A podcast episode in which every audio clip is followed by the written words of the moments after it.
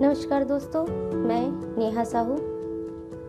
मैं आज आप लोगों से सुसाइड, यानी आत्महत्या के बारे में कुछ कहना चाहती हूँ। मैं ये नहीं बताऊँगी कि आत्महत्या लोग कर क्यों रहे हैं, क्योंकि हम सभी इस बात से बहुत अच्छी तरह से वाकिफ हैं कि लोग डिप्रेशन तनाव स्ट्रेस के चलते आत्महत्या कर रहे हैं। और इसके पीछे के कारणों से भी वाकिफ हैं कि पारिवारिक भय कलेश हो जाते हैं, बेरोजगारी है या यंगस्टर्स की बात करें तो उनमें पढ़ाई का प्रेशर है कंपटीशन इतना बढ़ गया है।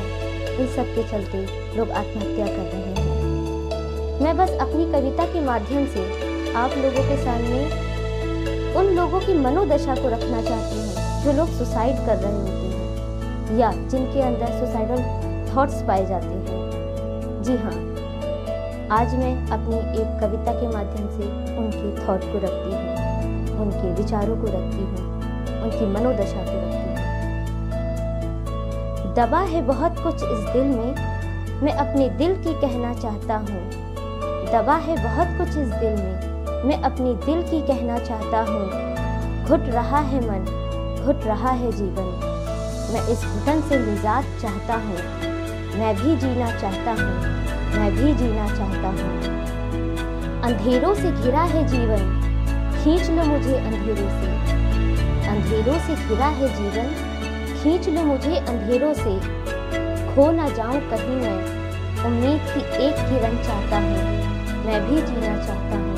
मैं भी जीना चाहता हूँ। खत्म ना हो जाए अस्तित्व मेरा। मैं उसको बचाना चाहता हूँ। खत्म ना हो जाए अस्तित्व मेरा। मैं उसको बचाना चाहता हूँ। थाम ले आकर कोई मुझे। मैं वो एक सहारा चाहता हूँ।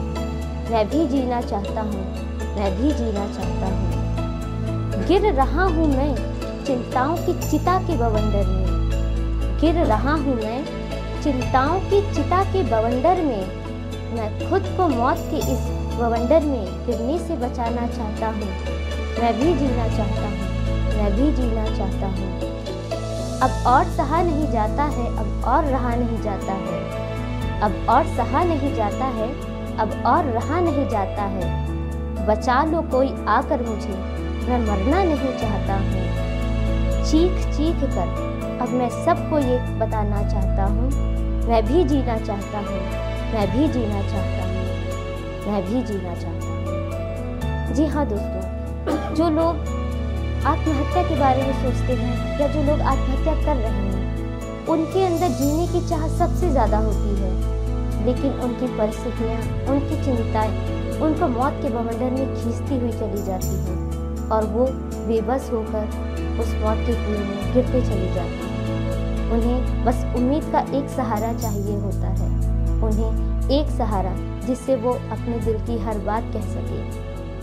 बस ये है उनकी मनोदशा, जिसे मैंने अपनी कविता के माध्यम से रखना चाहा है। दोस्तों आपको कभी भी कोई भी परेशानी होती है तो उसे अपने मन के अंदर मत रखिए। उससे कहिए, अपने किसी भी एक रिलेटिव या जो आपके दिल के सबसे करीब हैं, उनसे कहिए। और अगर आपको ऐसा लगे कि आपके पास सुनने के लिए कोई भी नहीं है तो हम हैं आपको सुनने के लिए। वाइस विज़न का हर एक मेंबर है आपको सुनने के लिए। आप हमसे कनेक्ट होइए। हम आपको सुनेंगे भी, समझेंगे भी और समझाएँगे भी। इसी के साथ मैं नेहा आप लोगों से विदा चाहती हूँ। बहुत जल्द एक और वीडियो के साथ, एक और पोएम के साथ मैं आप लोगों से दोबारा मिलूँगी। तब तक के लिए नमस्कार।